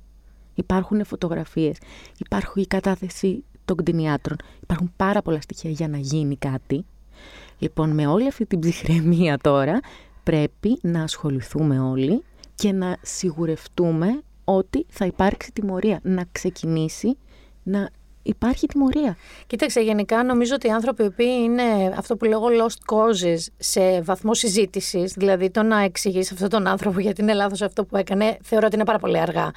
Θεωρώ λοιπόν ότι με την τιμωρία του συγκεκριμένου ε, να τον τζούξει πολύ απλά, να καταλάβει είτε με φυλακή είτε με λεφτά ή με, ιδανικά και με τα δύο να πρέπει να περάσει και φυλακή και λεφτά. Είναι όμως και ένας παραδειγματισμός στον επόμενο τζαμπαμάγκα που θα το σκεφτεί Σίγουρα. και η κατακραυγή του χωριού του, γιατί υπήρξε κατακραυγή και από το χωριό του. Μεγάλη, μαζεύτηκαν δηλαδή και έξω από το σπίτι του, ε, απειλούν να τον απολύσουν από την εταιρεία στην οποία δουλεύει. Νομι- νομίζω σε δημόσια υπηρεσία, αν δεν κάνω λάθος, δουλεύει. Ξέρεις κάτι, σε πολλά περιστατικά γίνεται μια φασαρία με το που συμβαίνει το περιστατικό και μια εβδομάδα μετά Ξεχνιέται. ξεχνιέται και δεν γίνεται τίποτα. Και Πες μου συνεχίζει κάτι. όλο- ο καθένας τη ζωή του. Ουσιαστικό και χρήσιμο. Ε, είμαι εγώ, πες, αυτό από τη μαρτυρα Ελπίζω ποτέ στη ζωή μου να με χρειαστεί, γιατί δεν, νομίζω ότι θα καταλήξω εγώ στη φυλακή αντί για αυτον Είμαι δυστυχώς τέτοιο είδος ανθρώπου. Ε, είμαι αυτό από τη μάρτυρας ε, σε μια περίπτωση, ξέρω, παραμέλησης ή κακοποίησης κτλ. Τι μπορώ να κάνω, δηλαδή, επειδή το έχεις ψάξει, ένας άνθρωπος που είναι, ας πούμε, γείτονας ή αυτό από τη μάρτυρας σε κάτι τέτοιο, ποιες είναι οι δράσεις που μπορεί να κάνει; Η μοναδική λύση είναι να γίνει καταγγελία επώνυμη στο αστυνομικό τμήμα της γειτονιάς του καθενός και ο άνθρωπος ο οποίος έχει, είναι, είναι μάρτυρας σε κάτι τέτοιο να μην σταματήσει μέχρι να ασχοληθεί και η ελληνική αστυνομία γιατί πολλές φορές δεν γίνεται αυτό που πρέπει να γίνει και να μην σταματήσει μέχρι να αποδοθεί κάποιο είδος δικαιοσύνης. Τώρα, αυτό δεν ξέρω να σου απαντήσω σε ποιο βαθμό μπορεί να γίνει, γιατί όλοι βλέπαμε και στα σχόλια χθες και με αυτό το περιστατικό να μπει στη φυλακή για πάντα. Να, να, Ναι, να, εντάξει, να, να. ε, και τις ακρότες να του κάνουν τα ίδια Ξέρεις και τα λοιπά. κάτι, Δεν δεν- δεν θα, δεν θα πάω σε, σε αυτό, αλλά Ναι, δεν στο είναι- να μπει φυλακή, ξέρεις, υπάρχει ένα τεράστιο ερωτηματικό. Όταν άνθρωποι οι οποίοι σκοτώνουν ανθρώπους μπαίνουν στη φυλακή και σε 7 χρόνια είναι έξω, Ναι. ποιος να μπει στη φυλακή επειδή σκότωσε ή βασάνισε ένα ζώο; Υπάρχει ευρωπαϊκός νόμος. Εννοώ κάτι κατάλαβες το οποίο να αφορά όλα τα κράτη, δηλαδή πέραν από τους εθνικούς ε, νόμους του κάθε κράτους, τους κρατικούς νόμους. Υπάρχει κάποιο ευρωπαϊκό ας πούμε μ, μέσο συνολικής ε, ο- οργανισμός, να το πω, Υπάρχουν- επιτροπή, να το πω. Υπάρχουν και τεράστια ποσά που δίνονται στους δήμους μας για να κάνουν τις Στηρώσεις. στηρώσεις και να προστατεύουν τα αδέσποτά τους και άμα έχει ζήσει κάποιον να ασχολείται, πες το μου και εμένα. Όχι, εγώ προσωπικά είμαι από τους ανθρώπους που στον μπροστά κήπο έχω ε, πέντε μπολάκια, στον πίσω άλλο τόσο. Έχω τέσσερα ζώα μέσα στο σπίτι μου Μα να σου πω και κάτι. 14 που φροντίζω, στηρώνω, εμβολιάζω κτλ. Αυτό που κάνεις εσύ, αυτό είναι που πρέπει να γίνεται. Διότι εάν περιμένουμε από την πολιτεία, από το κράτος να κάνει κάτι, δεν ξέρω αν θα γίνει ποτέ τίποτα. Ο καθένας εκεί που μπορεί να αναλάβει την προσωπική του ευθύνη και στο σπίτι του, στον κήπο του, στη γειτονιά του, στο πάρκο που είναι στη γειτονιά του, να φροντίσει τα ζώα τα οποία είναι στο, στο Αδέσποτα. τετράγωνό του έστω. Και πάμε τώρα λίγο, για να είμαστε λίγο έτσι, να περάσουμε σε κάτι λίγο πιο ευχάριστο, να πάμε λίγο στο My Shelter και γενικά στην υιοθεσία. Γιατί αυτά τα αδέσποτα ζώα, έτσι, ε, είναι όλα δυνάμει φανταστική παρέα. Ε, καταπληκτική παρέα. Καταρχάς, το έχουμε πει χίλιες φορές από αυτό το podcast, θα το ξαναπούμε. Το Adopt, Don't Shop. Όταν είμαστε σε μια χώρα γεμάτη, γεμάτη αδέσποτα ζωάκια. Γεμάτη αδέσποτα και α, μπορεί να βρει ο καθένας ό,τι θέλει, πίστεψέ με, ράτσες, ηλικίες, μεγέθη, ό,τι θες θα το βρεις αν έχεις υπομονή και αν ψάξεις. Ακριβώς. Επίσης, εγώ είμαι εναντίον, επειδή δεν παι- παίρνετε ένα ζώο για να σας κάνει παρέα, για να το αγαπάτε και να σας φροντίζει όσο το φροντίζετε. Γιατί αυτό κάνουν τα ζώα. Η αγάπη δηλαδή που παίρνεις κάθε μέρα που γυρνάς σπίτι σου και σε υποδέχονται ουρές και νιαουριτά και γαυγίσματα και αγάπες και φιλιά. Όποιος δεν το έχει, όταν το ζήσει, θα πει τι έκανα Θεέ μου τόσα χρόνια. Γιατί δεν το είχα αυτό το πράγμα τόσα χρόνια. Όταν δεν είσαι καλά και υπάρχει πάντα κάποιος να σε παρηγορήσει. Όταν είσαι καλά και χορεύεις και κάποιος χορεύει μαζί σου. Είναι ένα πράγμα το οποίο πραγματικά εγώ όσο κοντά μου είναι τα ζώα μου, δεν είναι κανείς άνθρωπος και δεν το λέω γιατί δεν τους αγαπάω ή δεν έχω κοντινούς. Εγώ α, λατρεύω κάποιους ανθρώπους κοντά μου. Είναι περισσότερες ώρες τα ζώα μου μαζί μου. Είναι συνέχεια μαζί μου. Είναι πάντα εκεί. Δηλαδή, όταν ε, πάω τουαλέτα, δεν είναι οι αγαπημένοι μου άνθρωποι εκεί, είναι η πήξη η οποία έχει αποφασίσει ότι εκείνη την ώρα θα συζητήσουμε. Και θα μου νιωρίσει και θα μου λέει διάφορα. Είναι και τεράστια ψυχοθεραπεία τα ζώα, Ε, έτσι. δεν μπορώ να σου εξηγήσω. δεν σε υπάρχει μένα δεν μπορείς να κακή εξηγήσεις. μέρα, κακή, χειρότερη μέρα που δεν περνάει άμα χώσεις τη μούρη σου στο, στη γούνα του ζώου σου, στο τρίχωμα του ζώου σου. Λοιπόν, αυτό που θέλω να σε ρωτήσω είναι, πρώτον, ψάχνουμε σε φιλοζωικές, σωστά; Υπάρχουν πάρα πάρα πολλές σελίδες στο facebook. Άμα γράψετε στο search υιοθετήστε, ε, χαρίζετε, θα βρείτε άπειρες σελίδες. Ιδανικά ο καθένας στην περιοχή που βρίσκεται να παίρνει ζωάκι από εκεί. Μου στέλνουν πάρα πολλοί άνθρωποι στο A Little Shelter, στο Instagram, για ε, να υιοθετήσουν κάποιο σκυλάκι μας. Και είναι από παντού. Και τους λέω, φυσικά ευχαριστώ πολύ για το ενδιαφέρον, όμως καλό θα ήταν να κοιτάξουν στις τοπικές τους φιλοζωικές, άμα είσαι στην... Στη ε, Θεσσαλονίκη. Στη Θεσσαλονίκη δεν χρειάζεται να πάρεις ένα σκυλάκι από την Αθήνα. Πάρε ένα σκυλάκι από τη Θεσσαλονίκη. Πολύ σωστό. Να αποσυμφορήσεις και λίγο τα, κατη- τα καταφύγια εκεί, να βοηθήσεις το, τον τόπο σου. Θέλω λοιπόν να μου πεις, ε, εάν εγώ ψάχνω και βρεθώ σε μια φιλοζωική, λόγω του Little Shelter που το έχεις πάρα πολύ οργανωμένο, θέλω να σε ρωτήσω, εγώ λοιπόν σαν υποψήφιος ε, γονέας, γατοσκυλογονέας, τι πρέπει να μου χτυπήσει καμπανάκι, δηλαδή τι πρέπει να περιμένω από τον άνθρωπο που θα μου δώσει το ζώο, γιατί ξέρω ότι υπάρχει μια διαδικασία που ειδικά εσύ είσαι πολύ τυπική και αυστηρή. Θα σου πω εγώ τι κάνω. Ε, ε, εμείς τι Ναι. κάνουμε έτσι όταν είναι να υιοθετηθεί ένα σκυλάκι, ένα γατάκι.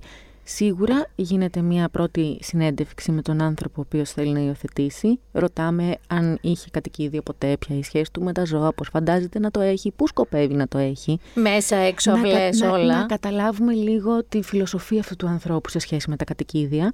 Και μετά γίνεται επίσκεψη από κοντά. Αν έχει άλλο σκυλάκι και θέλει να υιοθετήσει ακόμη ένα, φέρνει το σκυλί του. Γνωρίζονται σε ουδέτερο περιβάλλον. Για να μην έχουμε το φαινόμενο δεν τα πήγαν καλά, σας το φέρνω πίσω. Ναι. Ε, και γίνεται η υιοθεσία στον κτηνίατρο ε, με την ταυτότητα του ανθρώπου. Τσιπάρεται το σκυλάκι στα στοιχεία του απευθείας για να μπορέσουν όλα να είναι όσο πιο τυπικά γίνεται και να πάει το σκυλάκι ή το γατάκι σε μια καλή οικογένεια. Μέχρι τώρα, στο, Lit- αυτή, μάλλον αυτή τη στιγμή που μιλάμε, στο Little Shelter, το δικό σου, Ναι. πόσα ζώα έχεις; Αχ, δεν είμαστε τόσο little.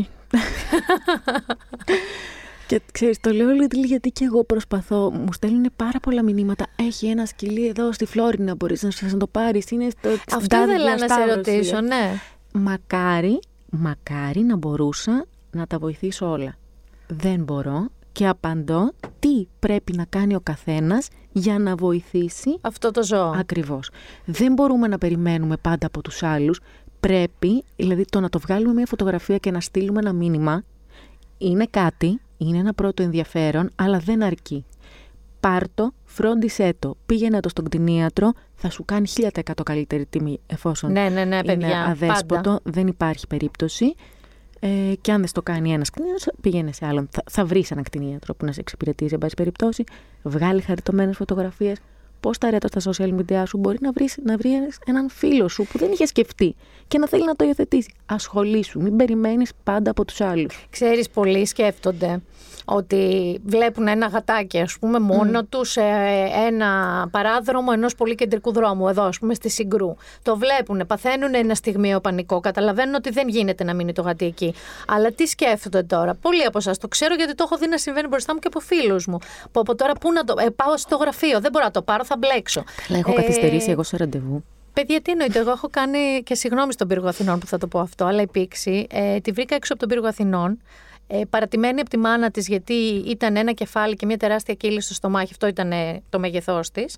Ε, μ, λίμαζε στην πείνα ακριβώς γιατί είχε εγκαταλειφθεί. Τα ζώα δυστυχώς έχουν αυτή την ε, επιβίωση του ισχυρότερου στη φύση τους.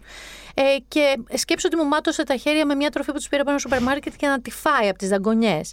Και την έχωσα σε ένα κουτί από χαρτί φωτοτυπικού. Δεν ήταν και, μπορούσα να την βάλω και στον κόρφο μου δηλαδή. Ε, και την ε, έχωσα μέσα στον πύργο μέχρι να τελειώσει η δουλειά μου, η μέρα μου. Και μετά την πήρα για να την πάω στην κτηνίατρο, η οποία, by the way, έκανε ε, κακά της μέσα στο σανσέρ με άλλους ανθρώπους. Και επειδή εγώ δεν μπορούσα να πω ότι έχω κάποιο ζώο κρυμμένο, πιθανότατα αυτοί οι άνθρωποι έχουν πάρα πολύ κακή γνώμη για το πώς μυρίζω εγώ. μέχρι σήμερα. και θέλω να σας πω ότι όχι. Ε, ε, και εγώ σκέφτηκα τώρα θα μπλέξω. Σου έχω χειρότερο. Δεν γίνεται να μην μπλέξεις. Και ακόμα πιο ε, αστείο. Είμαι βράδυ, ντυμένη, βαμμένη, έτοιμη. Έχω πάρει φίλη μου και κατηφορίζουμε ε, να πάμε προς τις Μέλισσες στο box στην Πειραιώς. Σε φανάρι, εκεί πριν την... ε, α, Δεν τους ξέρω αυτούς τους δρόμους. Με φέρει σε δύσκολη τέλος πάντων, θέση. σε- είμαστε σε ένα φανάρι στην Κηφισίας, πριν την Πανόρμου και βλέπω φυσικά ένα σκυλί μεσαίου μεγέθους το οποίο τρέχει πανικόβλητο ανάμεσα στα αυτοκίνητα. Ε, η φίλη μου, επειδή με ξέρει, γουρλώνει τα μάτια και κάνει «Κατρίνα, γιατί προ- προσπαθεί να, να, να με Μη σταματήσει. συμβεί αυτό. Εγώ έχω ήδη ανοίξει την πόρτα, είμαι με τα τακούνια και τα φορέματα έξω, φωνάζω το σκυλάκι, το γραπώνω και το πετάω στην αγκαλιά της φίλης μου στη θέση του συνοδηγού, η οποία είναι με ένα πάρα πολύ ωραίο φορεματάκι, το οποίο έχει πάνω της το σκυλάκι. Κλείνω την πόρτα, με κοιτάει έντρομα και μου λέει Ωραία, και τώρα «Και τι; τώρα τι» Της λέω τίποτα, μην ανησυχείς, Θα τον πάρουμε μαζί. θα τον πάρουμε μαζί ακριβώς. Φτάνουμε στις μέλισσες, παίρνω έναν άνθρωπο από μέσα από το μαγαζί, μπαίνουμε από την πίσω πόρτα, το ανεβάζω το σκυλί στα καμαρίνια, λέω στα παιδιά, παιδιά, συγγνώμη, βρήκα αυτό καθώς ερχόμουν, θα το κρατήσετε εδώ πέρα στο καμαρίνι τώρα, θα του δώσουμε λίγο νεράκι και τα λοιπά και φεύγοντας θα το Θα πάρω το να το πάρω. περιλάβω.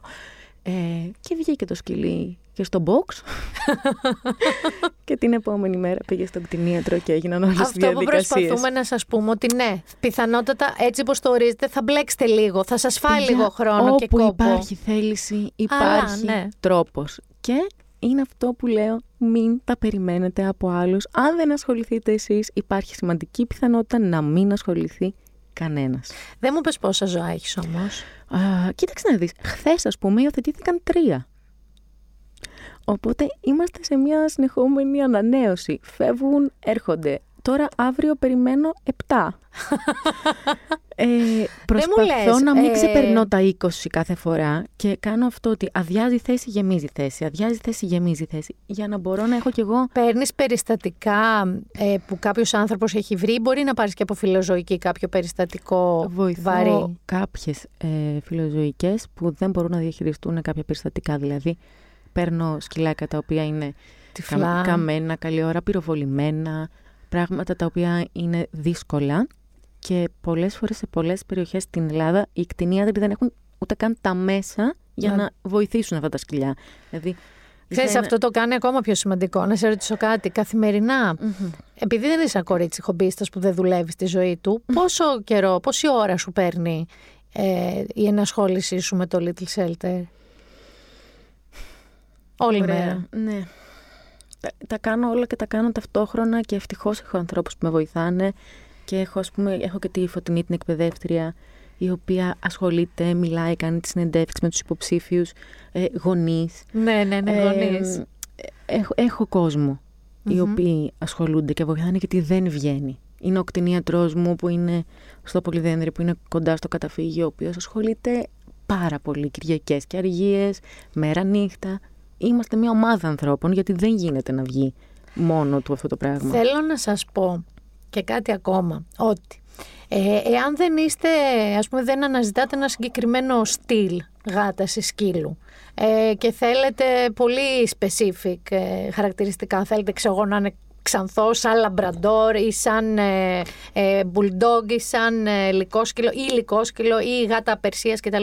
Αν λοιπόν δεν έχετε τέτοια θέματα Να και δεν ξέρεις το- βρίσκεις πια. Ναι, το ξέρω. Βρίσκεις αλλά τα πάντα. Εγώ θέλω λίγο να ξεπεράσουν ακόμα και αυτό και να καταλάβουν ότι ε, μ, γενικά τα δέσποτα έχουν μια άπειρη ευγνωμοσύνη προς τους ανθρώπους οι οποίοι τα σώζουν. Έτσι.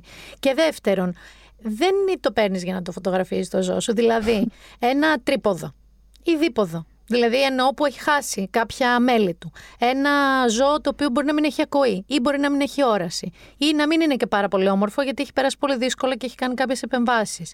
Ακόμα περισσότερο ένα ζώο, ζώο γέρικο. Γιατί πρόσφατα είδα και ένα περιστατικό που γέρασε το σκυλί του και αποφάσισε. Το είχε 10 χρόνια και το έβαλε μέσα σε ένα κάδο σκουπιδιών. 9 χρονών Westy, ο Σνούπι υιοθετήθηκε χθες. Λοιπόν. Westy καθαρό αίμο, 9 ετών τον εγκατέλειψαν. Γιατί Γέρασε. έτσι, γιατί γέρασε και δεν τον ήθελαν. Αν λοιπόν είστε ένας άνθρωπος έτσι αν- που σκοπεύει και θέλει και σκέφτεται να πάρει ένα ζώο, σας οικετεύω, δώστε μια προτεραιότητα σε αυτά τα οποία είναι τα, μ, αυτά που είναι λιγότερο επιθυμητά, οπτικά ή τηλικιακά. Χε- Ξέρω ότι όλοι θα θέλατε ένα κουτάβι. Θέλω να σας προειδοποιήσω ότι ένα κουτάβι έχει πολύ περισσότερη δουλειά από ένα ενήλικο ζώο. Αλήθεια είναι Απείρως αυτό. περισσότερη δουλειά.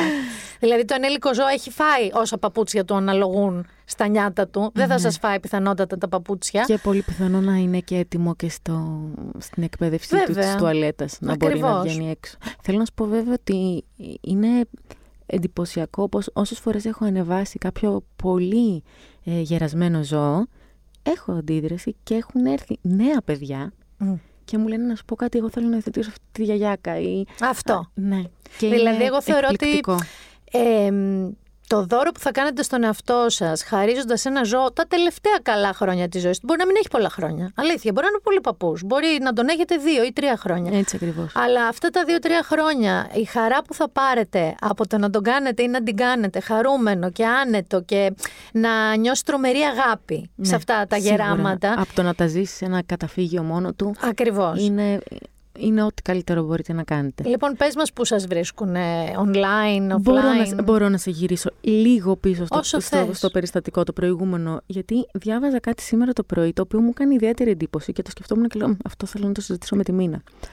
Στο περιστατικό το χθεσινό που είδαμε με το, τον τρόπο με τον οποίο βασάνισε το σκύλο, διάβασα ότι αυτός ο τρόπος είναι ο απολύτως συνηθισμένος ε, σε όλα τα...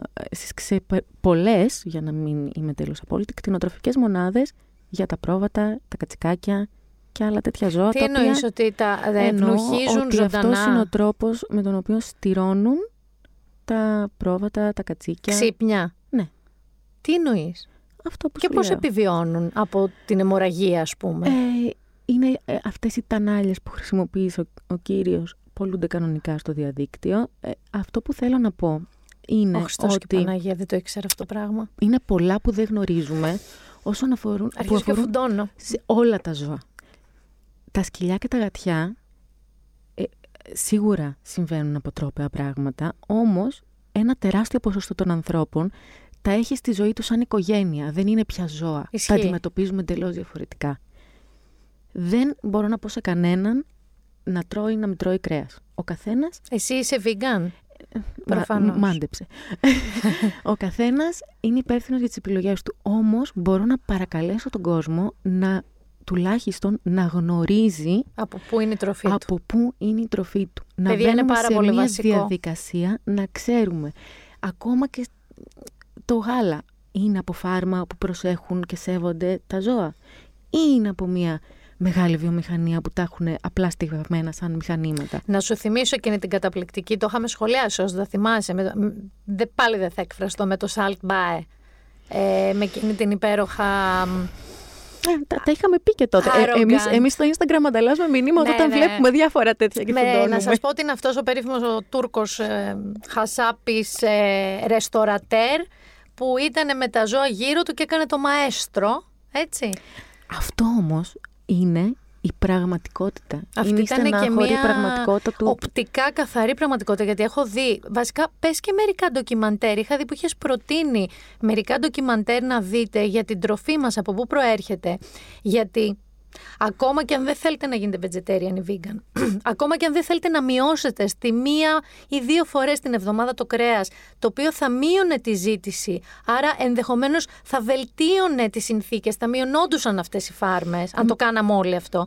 Ε, ακόμα και έτσι, παιδιά, πρέπει λίγο να αρχίσετε να σκέφτεστε τι τρώτε, από πού τρώτε και πώς φέρονται σε αυτά τα ζώα τα οποία τρώτε. Γιατί δέχομαι ότι μπορεί να καταναλώσετε κρέας, αλλά πιστεύετε πραγματικά ότι πρέπει αυτό το ζώο το οποίο τρώτε να έχει βασανιστεί φρικτά μέχρι να φτάσει στο τραπέζι σας; Να σου πω κάτι, ακόμα και αν κάποιον άνθρωπο δεν τον συγκινεί ή ο φόβος και ό- όλη αυτή η ψυχολογία, γιατί και οι γελάδες φοβούνται και τα γουρνάκια είναι αποδεδειγμένα πιο ευφύ όντα από τα σκυλιά.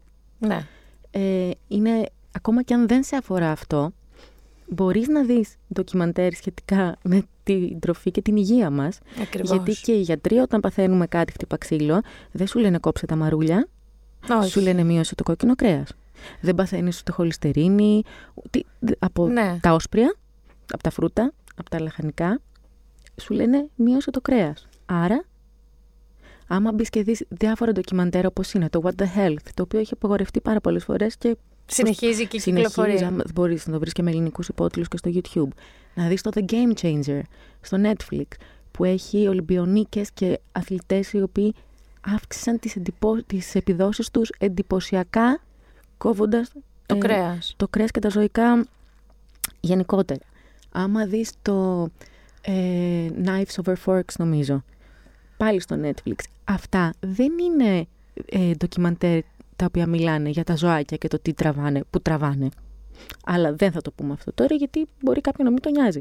Είναι ντοκιμαντέρ για την υγεία τη δική μας σε σχέση με την τροφή. Τα ψάρια, ναι, ε, ψάρι, ε, συγγνώμη, θα σου πω ότι εγώ ακόμα το ψάρι δεν το έχω κόψει. Είναι πεσκατέριαν. Ναι. Ε, δεν τρώω γαλακτοκομικά, δεν τρώω ε, κρέας. Αλλά τα ψάρια, έτσι όπως έχουμε κάνει τις θάλασσές μας, με όλου αυτούς τους εκατομμύρια τόνους πλαστικού, Καταρχάς, ναι, έχουν λέει μικροσωματίδια πλαστικού καταναλώνουμε καταναλώνοντας το κάποτε πιο υγιεινό από όλα ψάρι. Έτσι. Οπότε καταναλώνεις μικροσωματίδια, μικροπλαστικά. Ε, υπάρχει έρευνα από τα νοσοκομεία της Αμερικής που λένε ότι αποδεδειγμένα πια άνθρωπος ο οποίος καταναλώνει 50 γραμμάρια, τίποτα, μία φέτα δηλαδή, αλλαντικά την ημέρα, έχει 20% πιθανότητες να βγάλει καρκίνο σε νεαρή ηλικία. Αυτά όλα είναι πραγματικότητα. Παιδιά, ναι, δηλαδή πρέπει να αρχίσετε επίσης να πω και κάτι άλλο, ότι ακόμα και η φέτα που καταναλώνεται του αλαντικού, ακόμα και η μπριζόλα που καταναλώνεται, το γάλα που καταναλώνεται, δεν έχει να κάνει αν βασανίστηκε μόνο το ζώο. Οι συνθήκες υπό τις οποίες παράγεται, αν δηλαδή σε μια γελάδα τη γεμίζουν αντιβιωτικά, ορμόνες για να παράξει γάλα ώστε εσύ να το πιει, γιατί δεν φτάνει πόσο να φτιάξει γάλα κακομήρα, σημαίνει ότι μέσω του γάλακτος όλες αυτές οι αντιβιώσεις και ορμόνες περνάνε στον οργανισμό σου. Και δεν ξέρω αν είχες πλάνα στη ζωή σου να παίρνεις κάθε μέρα αντιβιωτικά και ε, ορμόνες. Και εδώ να σου πω λίγο έτσι σαν food for thought ότι η αγελάδα φτιάχνει το γάλα για το αγελαδάκι, το οποίο είναι ένα ζώο που θα σταθεί στα πόδια του την πρώτη ώρα της ζωής του και θα γεννηθεί κάποια πολλά κιλά και θα προ, προορίζεται για να φτάσει ακόμα περισσότερα. Ε, δεν είναι για τα δικά μας κυβικά. Μμμ. Είναι η φύση, δίνει, έχει, για κάποιο λόγο έχει φτιάξει. Όλοι μεγαλώσαμε, δεν ξέρω. Εμένα η μάνα μου μου έλεγε αν δεν πιεις γάλα δεν θα ψηλώσεις. Παρά το ότι η ίδια είναι ένα 55, είχε το θράσος να θεωρεί ότι το, το, το γάλα θα κερδίσει το DNA. Έπινα Guess πάρα what? πολύ γάλα. Κι εγώ. Ε, Μικρή Κοίτα με. και, και εγώ να σηκωθώ όρθια. δεν είναι αυτό Λοιπόν, το θέμα. Ε, θέλω να ενημερώνεστε.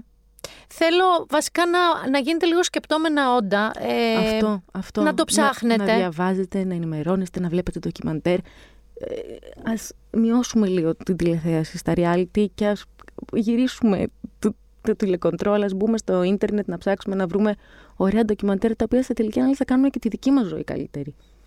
Λοιπόν, θέλω να σε ευχαριστήσω πάρα πολύ. Δεν θα σε χαιρετήσω αν δεν μου πεις πού θα βρούνε οι άνθρωποι το Little Shelter. Ε, βασικά στο Instagram το δουλεύουμε πιο πολύ και στο Facebook είμαστε, αλλά κυρίως είμαστε στο Instagram. A Little Shelter, δεν υπάρχει άλλο, θα μας βρείτε. Και όποιοι θέλετε να υιοθετήσετε από εδώ. Αυτός, Αυτός ποιος είναι; Αυτός είναι ο Σνούπι που υιοθετήθηκε χθες. Μου δείχνει τώρα το, Το είναι ένα Instagram. Westie, καθαρό αιμού. Είναι γλύκας, 9 χρονών εγκαταλείφθηκε και χθες υιοθετήθηκε από δύο φανταστικά παιδιά τα οποία ήταν στη Χαλκίδα. Μιλήσαμε και μου είπανε μπορούμε να έρθουμε εκεί, να το πάρουμε. Μπήκαν στο αυτοκίνητό τους μετά τις δουλειέ τους, ήρθανε, κάναμε ραντεβού στο κτηνιατρίο χθες 8 η ώρα, φέρανε και τη σκυλίτσα τους να γνωριστούν και το πήρανε. Λοιπόν, ε, δεν θα πω ότι λόγω κορονοϊού που δεν βγαίνουμε ιδιαίτερα ότι είναι μια καλή συντροφιά, γιατί αυτό θα ήταν λάθος. Γιατί θέλω να θυμάστε ότι ένα ζώο είναι και απαιτητικό και έχει αλλάζει τη ζωή σας και Ναι. προς το καλό και προς Πόσο το μάγκες δύσκολο. βέβαια όλοι εμείς στην καραντίνα που είχαμε λόγο να βγαίνουμε το Πες. περίπατό μας. Πες, εγώ δεν είχα. Εγώ που είμαι πιο τεμπέλα Να έχω σε- πάρει το σωστό ζώο για μένα. Να σε δω με λουρί με τις γάτες. Το έχω προσπαθήσει. γυρνάω. Τέλεια. Είναι ο Αρσέν Λουπέν οι γάτες. Εμένα η μία η δική μου η μεγάλη 12χρονη. Τη έχω φορέσει και αυτό με το σαμάρι, με το γυλεκάκι και το απλό και κάνει χουντινικά, κάνει τάκ-τάκ, δύο κινήσεις και πέφτει το λουρί.